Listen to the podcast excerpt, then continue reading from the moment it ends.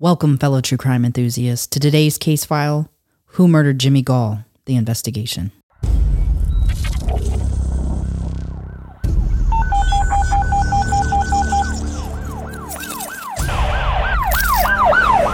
Seventy-five-year-old male, 211 Silver Hollow Road, between Lane Road and Crosspatch Road.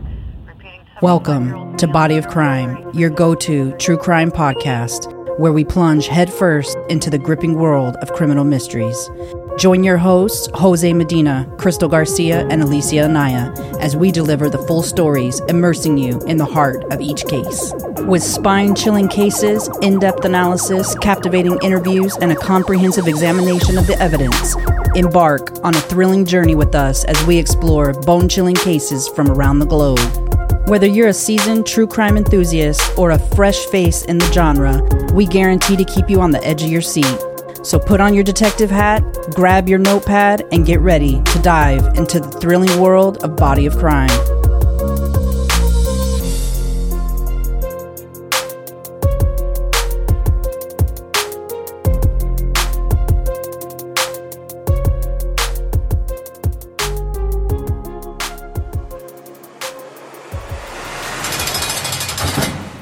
In the wake of our gripping premiere episode, Who Murdered Jimmy Gaul, 1964, where we introduce the heart wrenching tale of seven year old Jimmy Gaul's tragic fate, we now plunge one step deeper into the chilling depths of this unsolved mystery.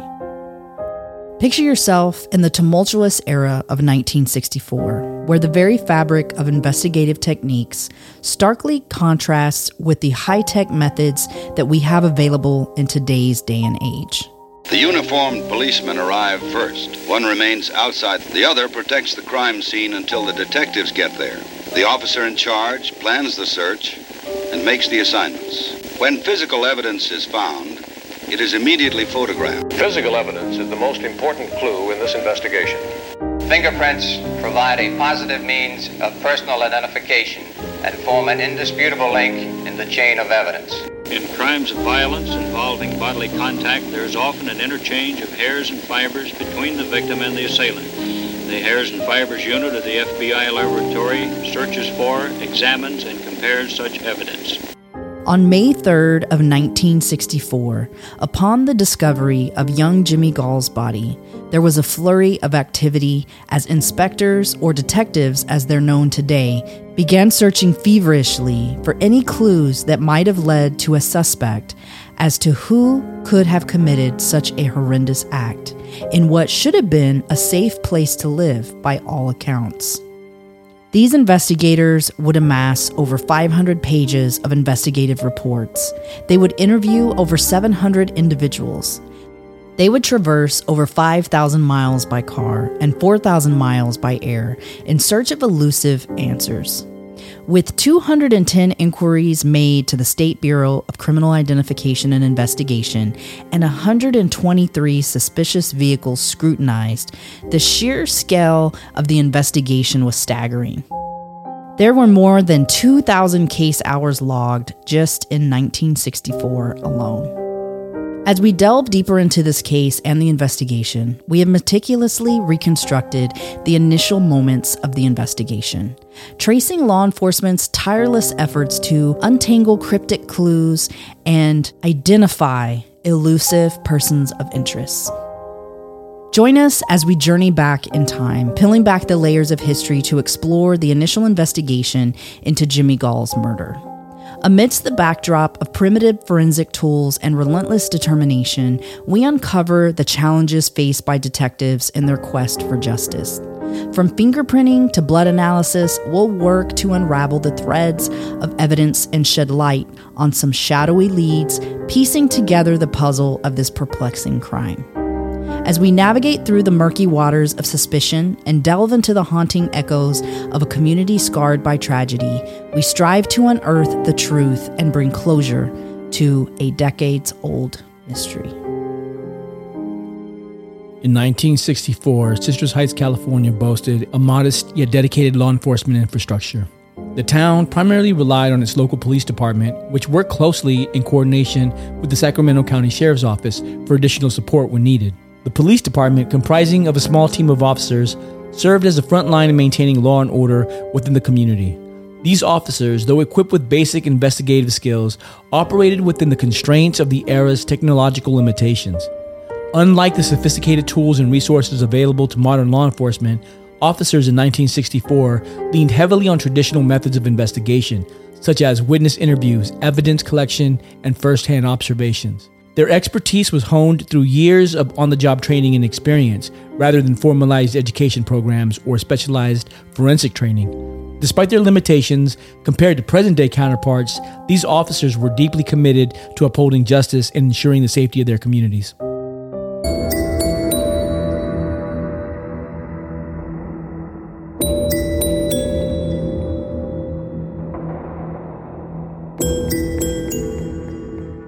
At this point in time, so Citrus Heights is a suburb of Sacramento. And pretty much at that point in time, the Sacramento Sheriff's Department really was the law enforcement entity for that area. And they were severely understaffed and having a very hard time recruiting at the time, partly because of the fact that they were paying significantly lower than a lot of the surrounding areas and what was expected at that point in time back in that day. Just kind of bear that in mind when you know, when we're talking about the investigation. Also, not just that, but think about the fact that back then, a lot of showing up on a scene and starting the investigation was really they didn't have CSI, they didn't have, you know, they didn't have those different elements that are really specially trained for those particular things. So you had police officers who did multiple things. They patrolled the streets. They also worked crime scenes. So today you don't see that. If you're a patrol officer, typically you're not having really anything to do with crime scenes other than if you just happen to be like the first one there. You know, their duties are are very split up and all of them have some type of specialty. Yeah, they're more siloed. Right. And they have very specific training as well. A lot of them are obtain specific certifications or have education in, in those different areas. And that's not how it was back then. During this time, they were just starting to do things like offer training, and it really wasn't even like I would say university training. It was more like, hey, the FBI is going to be in this area and they're going to be offering training on casting footprints or shoe prints, or they're going to be here offering a class on documenting a crime scene. So it was more how to hone certain skills and not really making you a specialist in a particular area. Right. You're really a generalist. Forensic analysis was still in its infancy in 1964 compared to sophisticated techniques that are available today. Investigators in Citrus Heights, California had access to a limited range of forensic tools and techniques to aid their investigations. Key among these were fingerprinting, which served as a fundamental method for identifying individuals involved in criminal activities. Blood typing was also utilized to some extent, providing insights into potential suspects or victims based on blood found at crime scenes. Additionally, basic ballistics analysis whenever firearms are used in the commission of a crime helped connect firearms to crime scenes or suspects. However, the absence of advanced forensic technologies such as DNA analysis presented significant challenges for investigators. Unlike contemporary investigations where DNA evidence can be pivotal in solving cases, 1964 detectives had to rely heavily on physical evidence and eyewitness testimony often leading to prolonged and complex investigations. The absence of DNA analysis posed significant hurdles for investigators in accurately linking suspects to crime scenes or victims. Without the ability to definitively match DNA evidence, investigators were forced to rely on more traditional methods of evidence collection and analysis. This reliance on physical evidence such as fingerprints and blood samples often resulted in prolonged investigations and increased the likelihood of false leads. Moreover, the lack of advanced forensic tools meant that cases often hinged on circumstantial evidence, witness testimonies, and the intuition and experience of law enforcement personnel.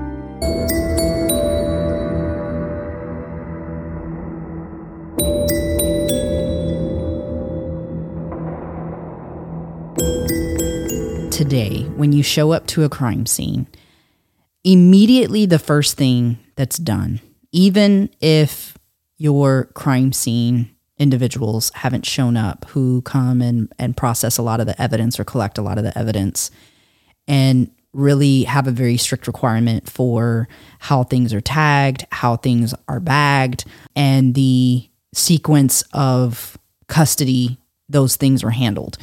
So back then, when you showed up to a crime scene, they didn't do a lot of what you see today where they're roping off the crime scene to keep people from getting in, to keep evidence from being damaged. So keep in mind that this very field had been gone through the day before pretty extensively. Like there was people walking all over that field. So when Jimmy's body was found, one of the things that they needed to do was they needed to figure out if there was any evidence that they could collect in the field. So this is why they tried to kind of clear the area so that they could start to work out from where the body was found to try to look and see if there was potential evidence surrounding that area that could connect the person of interest to the scene of the crime. Right. Now, if there was blood available, then that blood would be collected and they would type it and they would try to see if the blood matched Jimmy and then if the blood had the potential to match somebody else. So that would have been something that they did. And they would have kept that. Anything that had um, blood on it or was used as a murder weapon in this case would be what they're saying is potentially an article of Jimmy's clothing that was still left tied around his neck. That would also be kept. That stuff, if kept from back then, would potentially still have DNA that could be associated with whatever those fabrics were if they still had those items today. Absolutely. They could have hair. So, something very unique that they can do today there could be a drop of paint that's left on a scene, let's say a scraping from a car, and they can identify based on that paint what model car that came from. Right. That's pretty unique. So, there are a number of different things that today can be tested that were not able to be tested back then. More of what they were looking for back then is the blood typing really prints maybe that they could find so if there was an item that was used that was left near the scene or there's mention that in addition to his clothes there was also a couple items close by as well that were near like where the clothes and everything were those items would have been looked at for fingerprints now there are some advancements that were made after that time frame that had to do with fingerprints as far as revealing fingerprints on things even such as a body Right. now, obviously, when you don't have a body that can be tested in that manner, you're kind of out of luck when it comes to that. But for those items that they would have collected from the scene, there's a potential that there could be prints that maybe they weren't able to see back then that they could see now. There is possible DNA that could be available on, say, the white cloth material that was around his neck. There's, let's say, the, the type of a knot that it was could connect the person based on the type of a knot. Um, so there's just a number of different things that they could use.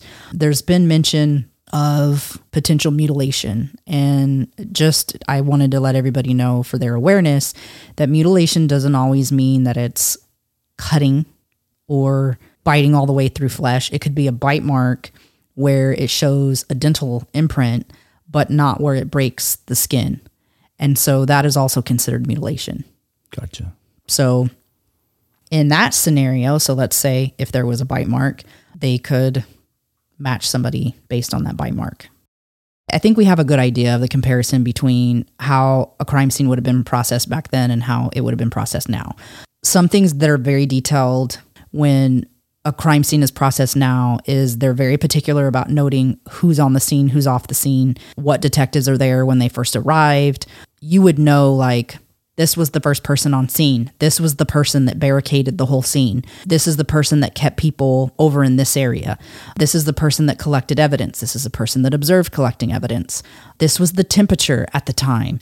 This Right. was the humidity at the time. Like that's the type of in-depth details that are logged today that are not necessarily would have been logged back then. And so a lot of the details that you see today, you know, you'd be really lucky if you saw some of those details back then.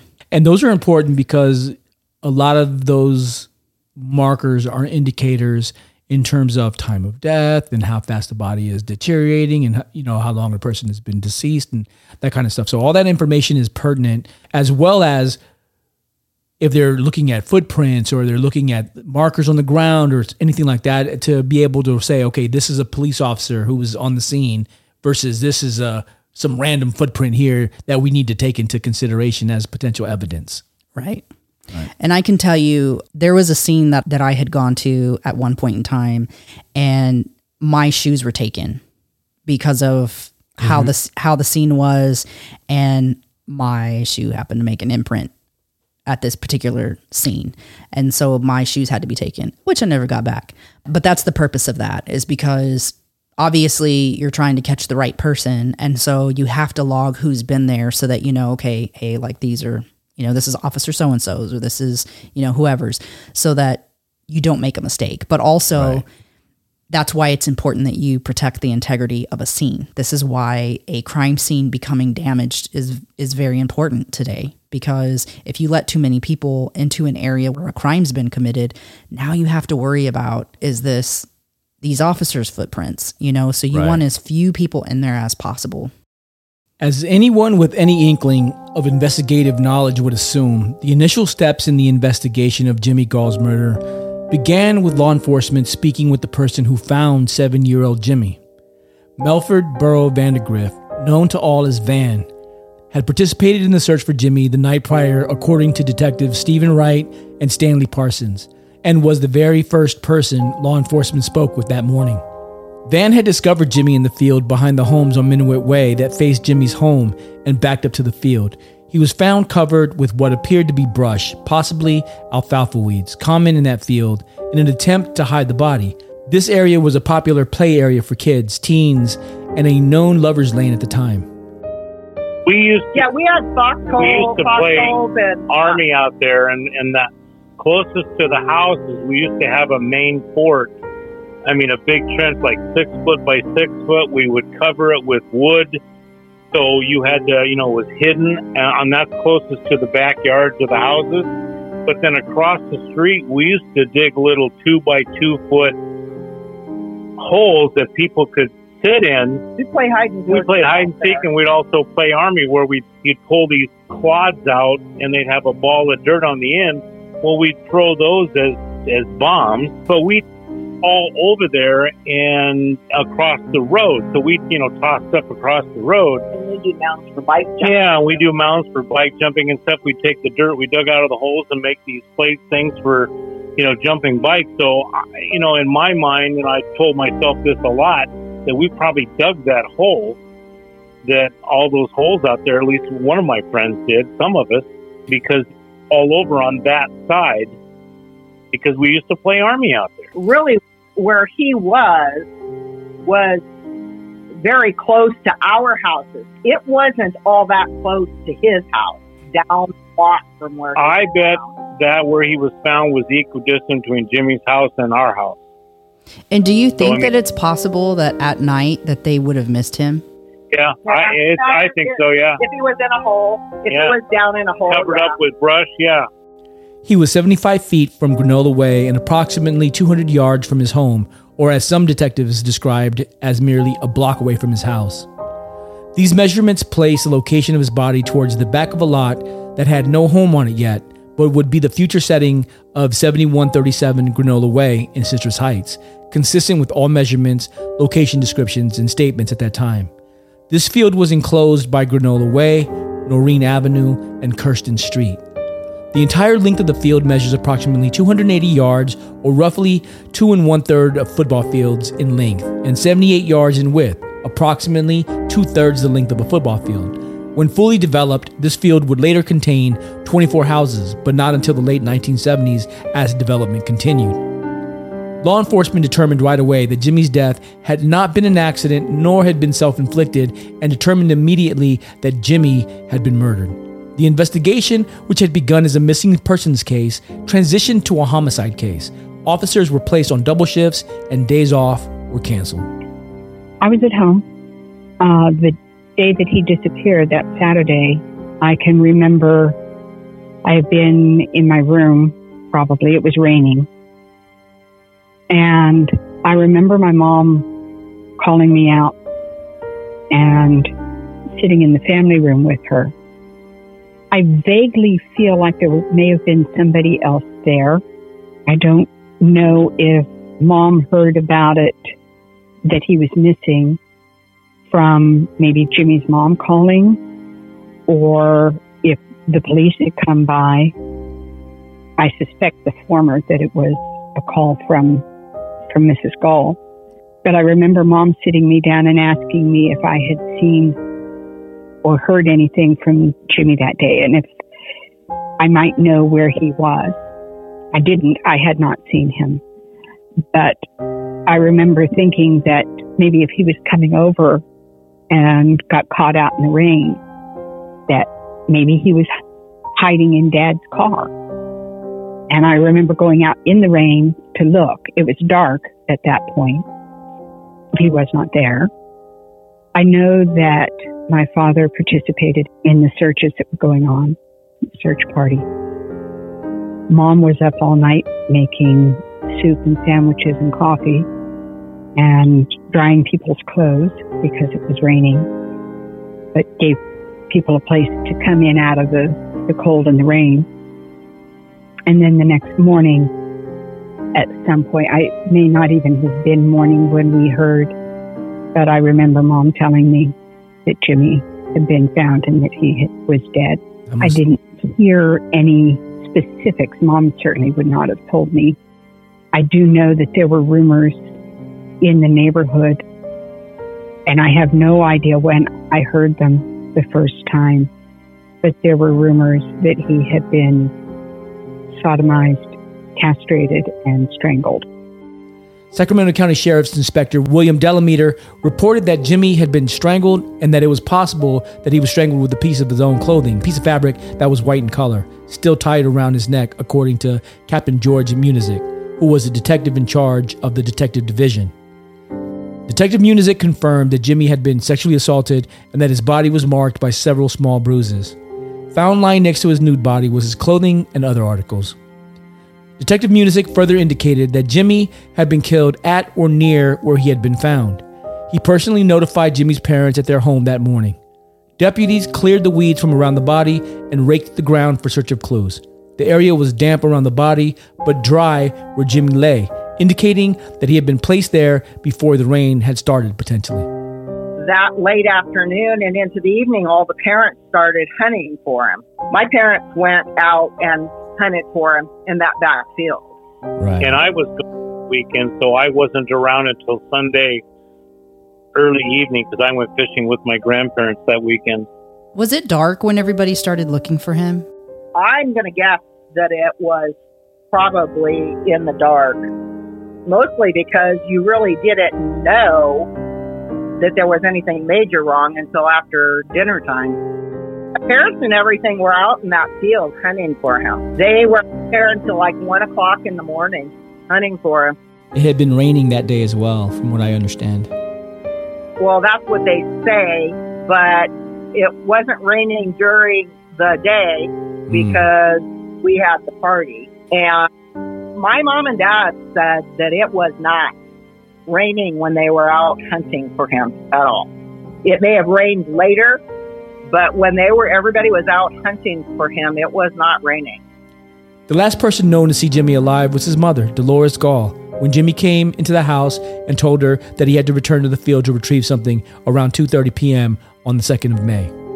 He had been in the field with Richard Guy Nelson III, affectionately known as Guy, extracting iron particles from some sandy loam in the west gutter of Granola Way, just 100 feet from where his body was later found. Jimmy had returned home for a magnet and was last seen by Guy riding his bike towards Minuet Way.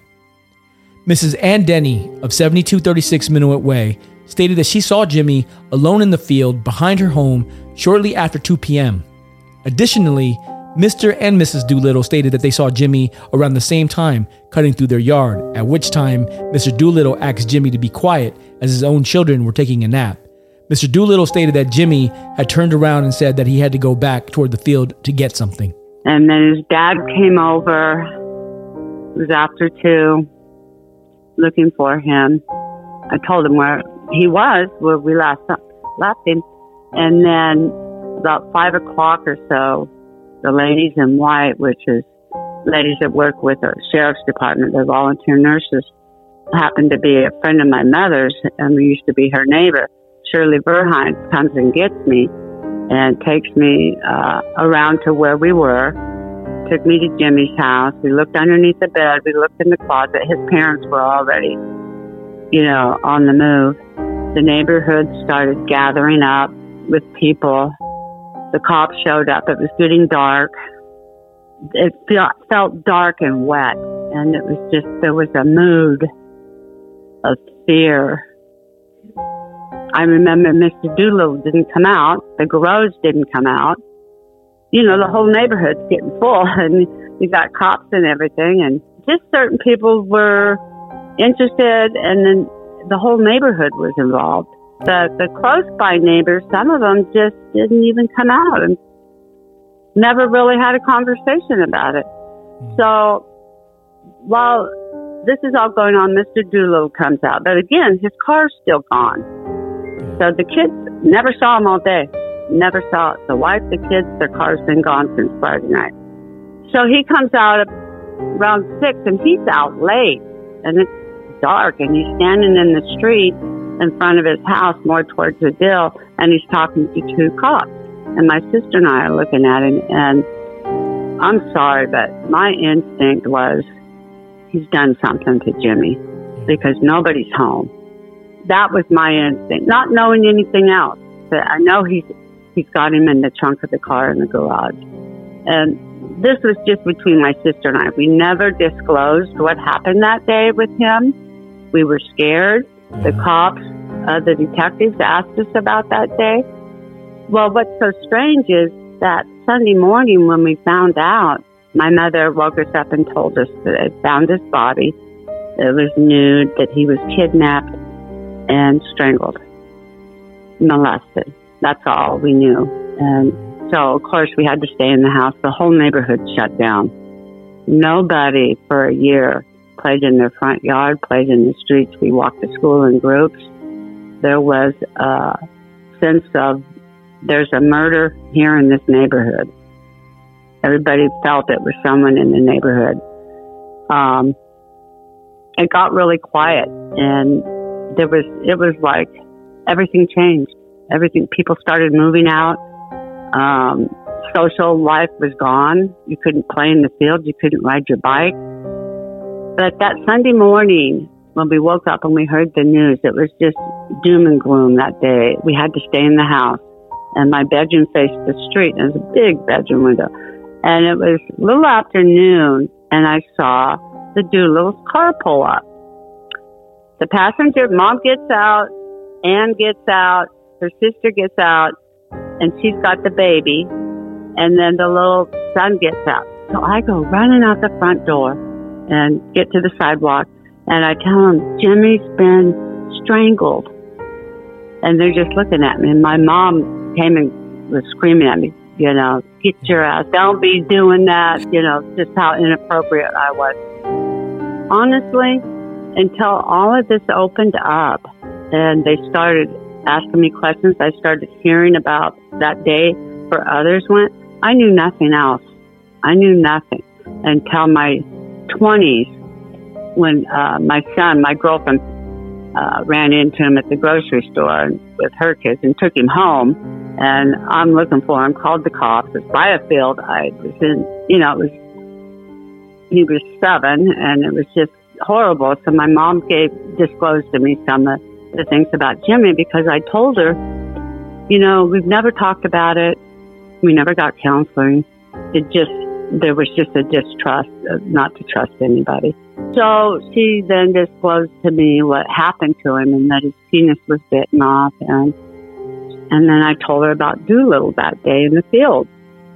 And she said, you know what's so strange is they were never friends. Dolores, my mom's name was Dolores. Dolores and my mom were friends. The Doolittles all of a sudden became their best friends and was really very involved in their life. And I don't know if that's just being a Christian or what that was all about. But mom thought that was really weird how they just honed in on him and was trying to help them do everything. And she was, you know, pretty distraught. She had a husband who had cancer. Jimmy told me about it that day that it had gone to his brain.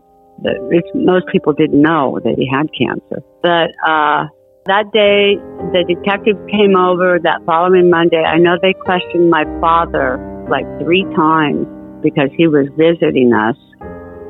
They questioned my sister and I twice.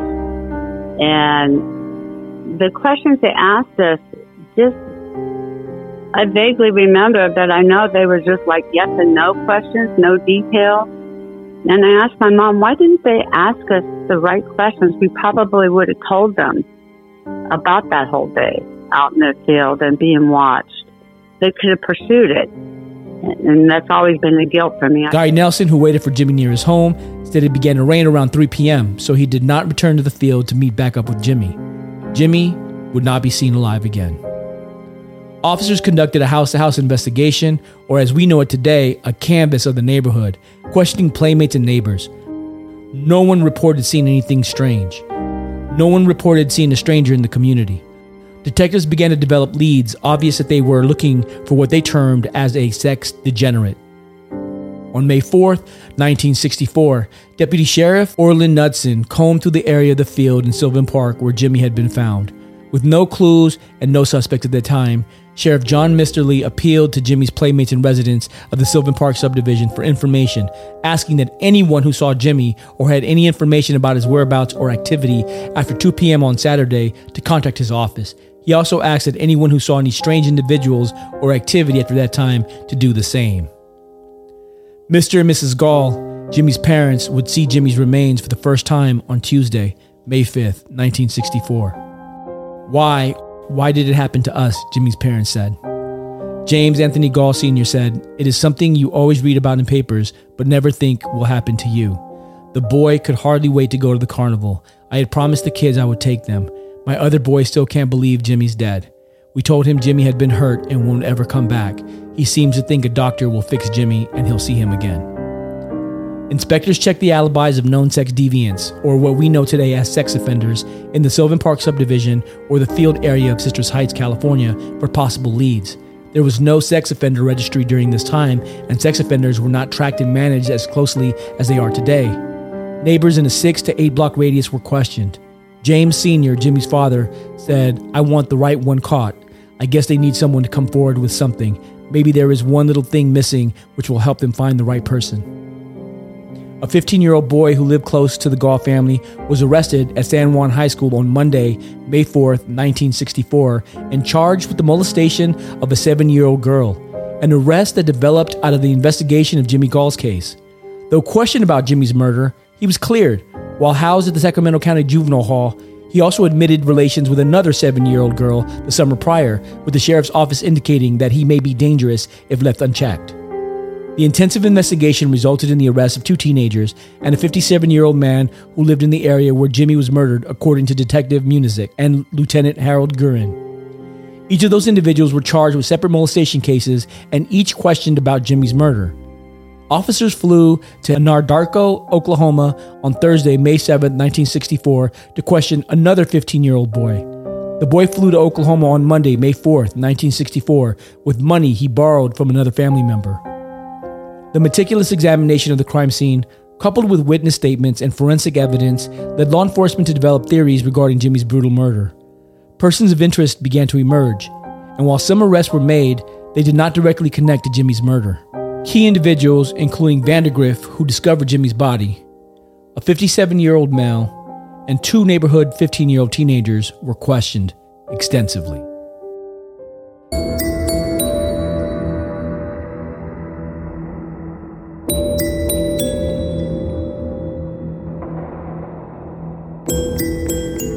As we get into the initial steps in the investigation, the first person that they question, obviously, is going to be the person who found the body.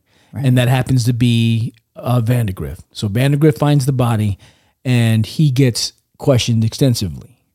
And imagine back at this point in time how terrified he probably was because he knows that a lot of their investigative techniques back then have to deal with their experience at the time and you know going off of Phil and going off of you know so I'm pretty sure that he was nervous in even getting the police out there thinking I want to tell them the truth and you know of course I don't want them to think I had anything to do with this. Even in today's day and age, typically whoever reports the crime is typically a person of interest that needs to be ruled out.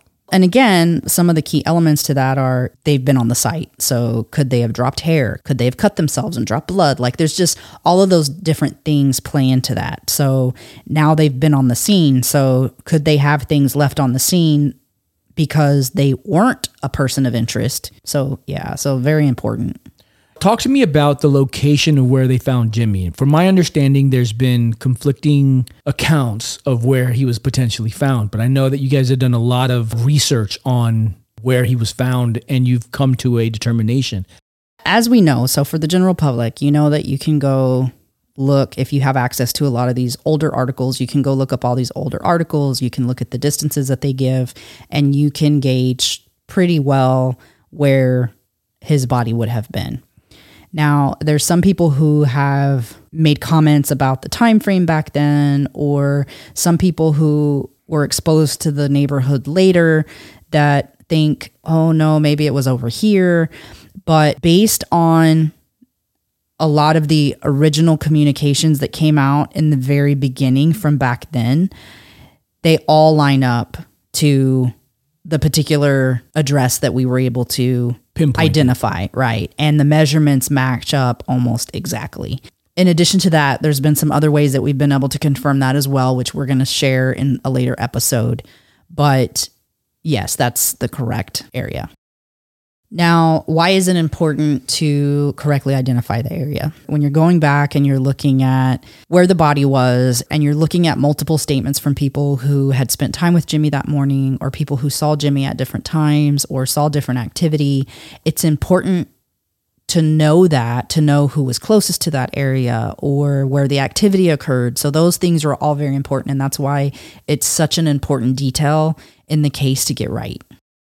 So, the timeline that is one thing that I wanted to kind of cover real quick. And that's because when you have multiple people giving statements, or you have multiple people recalling things from a long time ago as well, and when they're recalling things at a point when they were children and now they're adults, their memory is going to be a little bit different. Now, with trauma, sometimes you can have some gaps sometimes it can be charred into your into your memory and it be very consistent every single time. So you have to bear all that in mind. Based on the numerous people that we've spoken with, the timeline is really, really good with everybody based on everybody's statements until you get to about the 2 o'clock p.m time frame and even then that the statements are very very close. But the reason i say there can be a little bit of i would say plus or minus in those times is because there's statements where some of the neighbors saw jimmy like in the field or coming through their yard. And then you know miss gaul recalls speaking to Jimmy, Jimmy go- going back out to the field, leaving his bike. And then, of course, Guy Nelson says, well, I was planning to be back out in the field with him, but it started raining at three, so I went home. So there's this gap of time where we believe the assault and murder probably took place, and that would be between the times of probably a little after 2 p.m. if the neighbors were accurate in their time frame of seeing him, and somewhere around that three o'clock, maybe a little bit after three time frame. And that aligns with statements of when Jimmy's family started calling around looking for Jimmy and when the neighborhood started kind of looking out and, you know, out windows and stuff and saying, you know, hey, is Jimmy outside? Calling neighbors, those kinds of things. That's a pretty good timeline. People's accounts are going to be a little bit different. There's been a couple statements like about a party time. Could have started at 12, it could have started at 1. It's not exact, and that's okay but I just want people to be aware of that. So it's okay for one person's statement to be different than others. It's okay for there to be, not everybody's going to remember everything exactly the same. Plus, if you're part of an event, so if you were part of the party, you might remember the party time and the other person is kind of guesstimating, and that's okay. We're looking back at a crime that happened more than 60 years ago, and we're asking people to remember something that happened 60 years ago. And even though it's a traumatic, emotional event for everyone involved, everyone is going to have a different perspective. Eyewitness accounts are the most non dependable type of evidence that police typically accumulate during a crime scene. You can have a crime occur and you can have five people witness the same exact crime and all five people will give you different accounts of what happened because everyone is going to be looking at that event through their particular perspective and also with their particular biases as well. What's more important to them? What are their values? What are their beliefs? What are their norms? What are their experiences with police with crime with like all that's going to play into how you see something play out and what you witness. It's always going to be different. And our job in accumulating these stories is to really get everyone's story and then tell everyone's story from their perspective and not try to assume we know what the truth is. There's always going to be one person's story, another person's story, and then somewhere in the middle of that is going to be the truth. And one of the things that I want to call out as to why detectives separate people, this is very important because when you're trying to piece together a timeline, so a timeline is very important. And when you're trying to piece that together, if you have a group of people who had different experiences, so let's say in the neighborhood you have four or six different things going on in different areas of the neighborhood all at the same time, they're all going to have a different story, a different perspective of how things played out. Maybe you're the person at the party. Maybe you're the person in the field. Maybe you're the person at home that was sick. Maybe you're the person at home that was sleeping. Your stories are all going to be very different. So when you come in to tell your stories, the detectives aren't going to want you guys to be in the same room conversing about your times and syncing your times because it's very important that when you give your statement that they can then take those statements and line them up and say, okay, this makes a lot of sense. This timeline goes into this timeline and this one into this one. It could be damaging to the case when you try to do that because then it looks like you've colluded your story and you've created a narrative to explain what happened as opposed to just telling your perspective. Right. Even if your intentions are well, because then any good attorney is going to say, okay, this person's changing their story. Right. They're using so and so's timeline. They're not even using their own timeline. So just something to be aware of. Now, the officers start to go house to house doing a canvass of the neighborhood. And they're asking people have they seen anything strange? Have they seen any strangers? Were there any strangers or anything seen that was strange that from from your accounts? No, there wasn't. There actually wasn't one person that mentioned really any strange activity and definitely not any strangers. Like not one person mentioned there being somebody that they didn't Recognize. recognize in the neighborhood. I know that's important because they had the carnival in town and there was some talk about could it have been a carny? Could it have been somebody traveling with the carnival? And I'm pretty sure the police looked into that. They did. And very quickly, they realized that it definitely wasn't somebody outside the neighborhood. They realized very early on in the investigation that it had to be somebody in the neighborhood, which a lot of the neighbors were told. You know, back then, police weren't as tight lipped either about the investigation. They would share some of those details. And so some of those details were shared. Now they start talking about the sex degenerate, and really what that means in, in those terms back in those days, that's basically what we consider today to be a sex offender. And obviously, they did not have a sex offender registry and they didn't have this long list of sex offenders. So it's more like whoever the cops knew that were living in the area that were previous sex offenders is who they went to go question and who they asked about.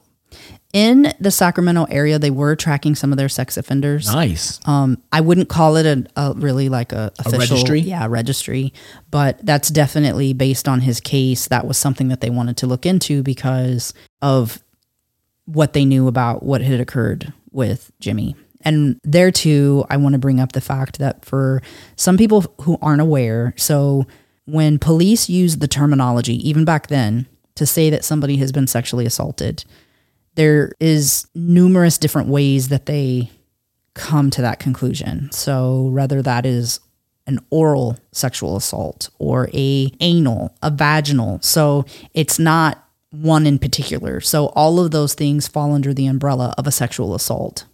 One of the reasons that the police wanted to find out if anybody had seen Jimmy or any activity after the two o'clock time frame is because of how we discussed the the kind of two two thirty time frame around that point in time. Really, the last physical sighting of Jimmy was around 2 or 2.30, somewhere around those time frames. And with the majority of those being around the 2 o'clock time frame. So police wanted to know, like, hey, from that point on, what did anybody see? So that became a very important time frame for law enforcement. As the family moves into burying Jimmy and coming to terms with what has happened, they're devastated. Absolutely. Devastated. And you can hear it in the comments that, that Jimmy's father makes.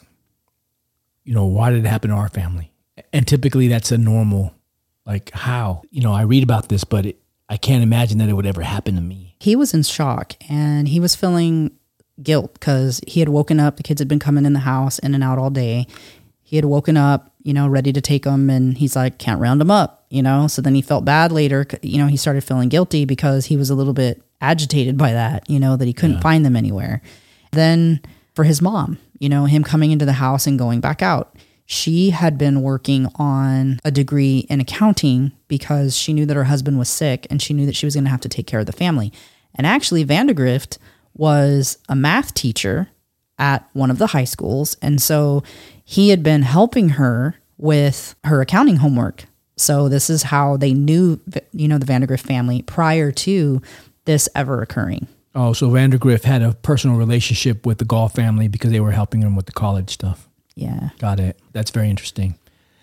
Now, a 15 year old boy who lived close to the Gaul family is arrested at San Juan High School on Monday. What can you tell me about that arrest? So we have been able to identify who this person is, and this is based on some things back then all the way to present day today.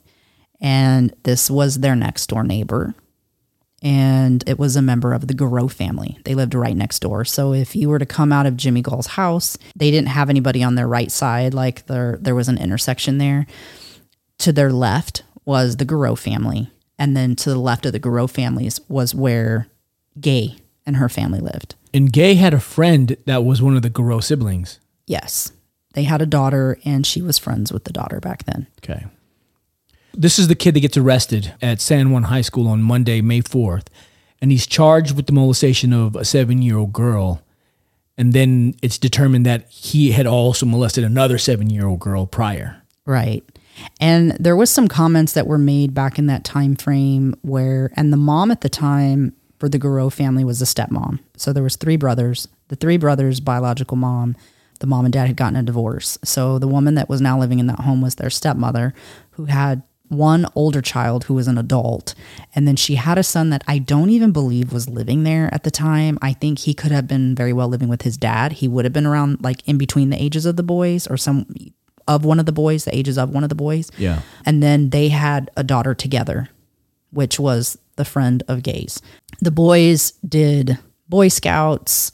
The dad, he worked at Aerojet like a lot of the other families in the neighborhood.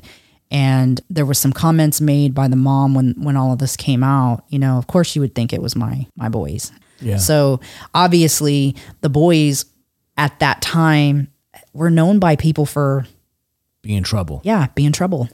Also, there's a 57 year old man who is arrested. What do we know about this 57 year old man? We actually haven't figured out who this 57 year old man is, and simply because he doesn't match the age of some of the people that have been mentioned to date.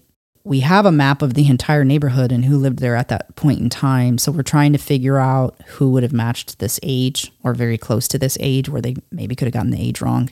So it's not Vandergrift. It's not Doolittle who's been mentioned. So it's somebody else.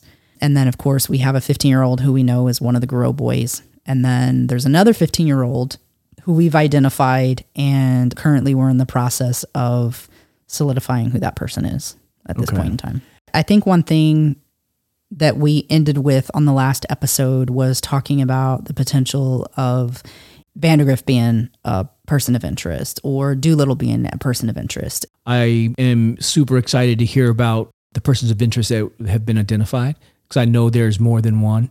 And what's really shocking to me is that I've never lived personally in a neighborhood where you can have so many people that can be persons of interest for a murder of a seven year old. And that's really scary to me because this is an otherwise unremarkable neighborhood where people ate apple pie and people went and watched baseball games and everybody was friendly and and we even heard of some of the people that lived in this neighborhood and they said how everybody was super nice and it was perfect and everybody played outside and then there's a wolf among sheep. You just don't know who this person is. And after Jimmy's death we start to see an exodus of families leaving this neighborhood. And it's got to be tied to that feeling of discomfort of not knowing who killed Jimmy.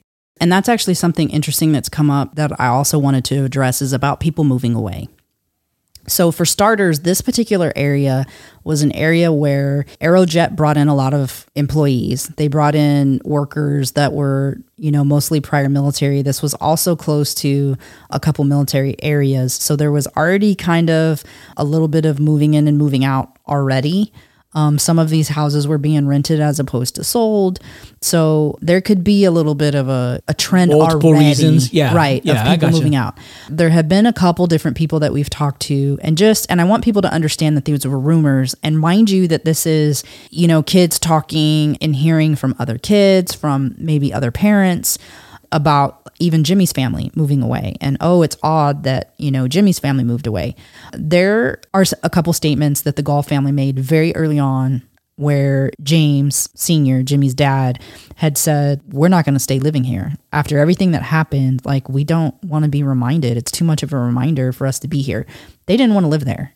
Not to mention that his dad was sick terminally ill and Jimmy's mother was having to you know she's in preparations for you know having to take care of the family when she knows that her husband's going to be passing away so they had to make some moves and that just would have been too much for her and she may not have even been able to afford the house with his passing either so Right. there's uh multiple dynamics there and why they would move away there was some some people that moved away pretty quickly that first year I would say the first person that moved out of the neighborhood was the Doolittle family.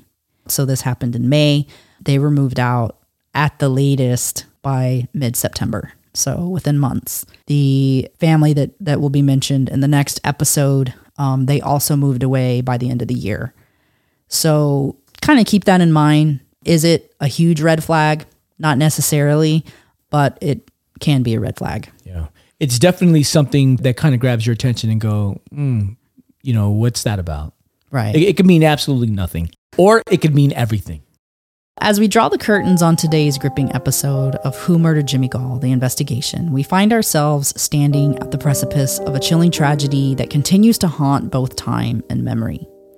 Through the annals of history, we've journeyed back to the turbulent year of 1964, witnessing the valiant efforts of law enforcement as they grappled with the harrowing aftermath of seven year old Jimmy Gaul's tragic assault and murder.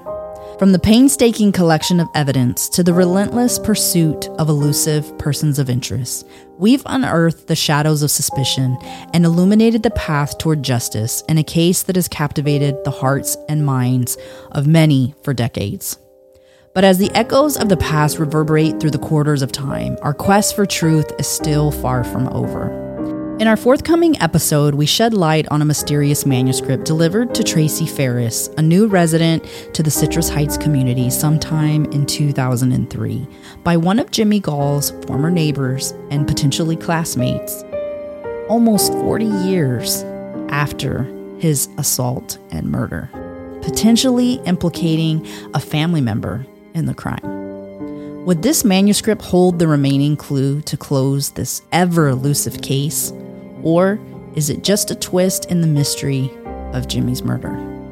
Join us as we continue to unravel the details of this horrible crime that shook Citrus Heights to its core, uncovering truths hidden for decades, and learn about what lies within the pages of the mysterious manuscript.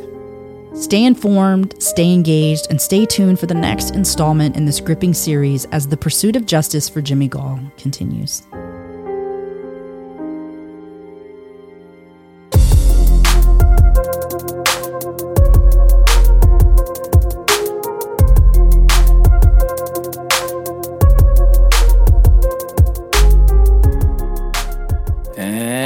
That's a wrap on today's investigation, fellow detectives. If you found this episode both enlightening and captivating, then please subscribe to our podcast show and our Patreon.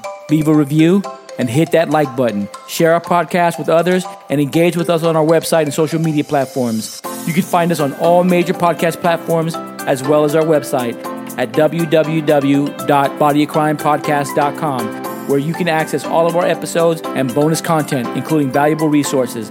By expanding our community, we believe we can make a greater impact in our pursuit of truth and in shedding light on crucial cases. If there's a case that you'd like for us to cover or a personal story you'd like to share, please don't hesitate and contact us through our website. We always welcome your feedback and suggestions. Until next time, stay sharp and thank you for tuning in to the Body of Crime podcast. Podcast. Bye.